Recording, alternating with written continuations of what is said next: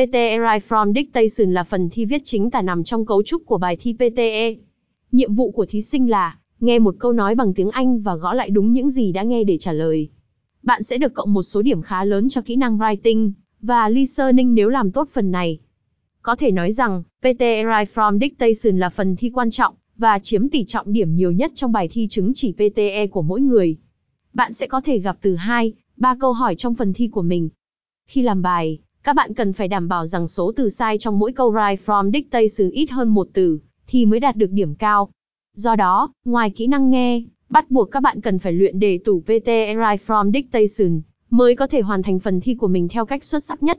Contents Lý do thí sinh nên luyện đề tủ PTE write from dictation làm thử 50 câu PTE Write from Dictation hay gặp cùng PTE Uni. Điều kiện PTE du học Úc hiện nay và những thông tin cần biết. Hé lộ 500 color Collocation PTE quan trọng nhất giúp thí sinh đạt điểm cao.